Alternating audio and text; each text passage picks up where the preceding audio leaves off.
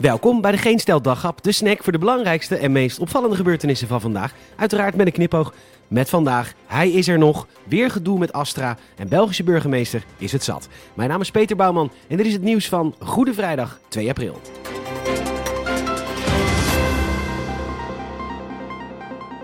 Een motie van wantrouwen werd het, gesteund door alle oppositiepartijen, inclusief BFF, SGP, niet. Een motie van afkeuren werd het, gesteund door alle partijen, behalve de VVD, wel.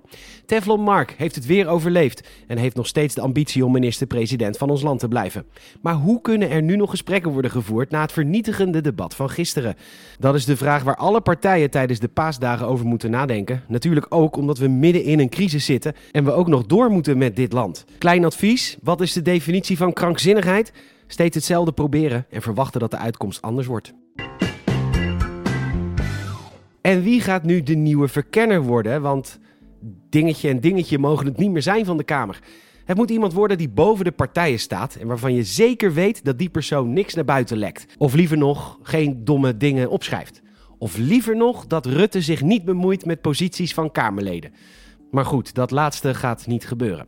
Dagblad van het Noorden durft het aan en starten een poll met de vraag of ons staatshoofd het misschien weer moet doen. Want heel eerlijk, als je van één familie zeker weet dat ze niks naar buiten brengen, Lockheed was lid van NSDAP, dan zijn het wel de Oranjetjes. 61% van de Noorderlingen is het ermee eens dat de koning weer een rol moet gaan krijgen bij de kabinetsformatie. En daar kun je veel van vinden en heel veel tegen inbrengen, maar heel eerlijk, veel slechter dan dit zou hij het niet kunnen doen.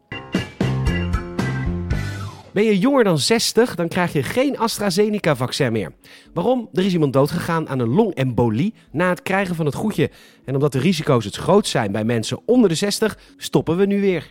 De Telegraaf tekent op dat in Duitsland en Canada op dit moment al niet geprikt wordt met het vaccin bij respectievelijk 60-minners en 55-minners. Maar daar hoeven we ons in Nederland de komende maanden niet druk over te maken, want die groepen zijn nog lang niet aan de beurt. Veel vaccinatie-experts zijn het er niet mee eens, omdat heel veel mensen longembolieën en trombose krijgen, ook zonder prik. 11 mensen per uur krijgen een trombose en 1 tot 2 mensen per uur krijgen een longembolie. Eigenlijk levensgevaarlijk hè, dat niet prikken.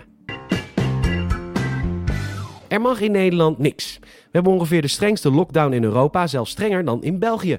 Daar staat inmiddels een burgemeester op voor zijn lokale ondernemers. Want Jean-Marie de Dekker heeft 30 terrastafels neergezet in zijn plaatsje Middelkerken. Dat meldt het Vlaamse Nieuwsblad.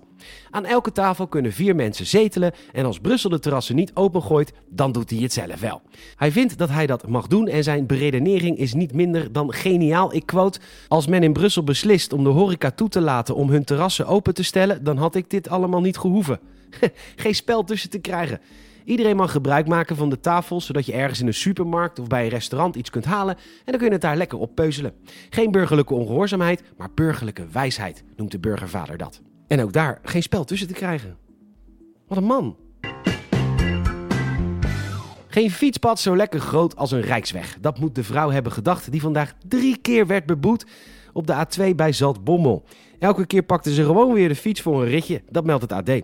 Gisteren eerst om kwart over vijf, toen om zeven uur en toen om kwart voor negen, net voor de avondklok, nog even een rondje. Na de derde keer besloten de platte petten de vrouw en de fiets mee te nemen naar het bureau. Waarom de vrouw telkens opnieuw de fout in ging is niet duidelijk, maar er is procesverbaal opgemaakt. Bedankt voor het luisteren en je zal ons enorm helpen als je een vriend of vriendin vertelt over deze podcast. En ook een Apple Podcast Review zouden we enorm waarderen. Mark Rutte zei vandaag dat we niet de grens over mogen naar Duitsland dit paasweekend. En als Mark het zegt, geniet van Dortmund. Tot morgen.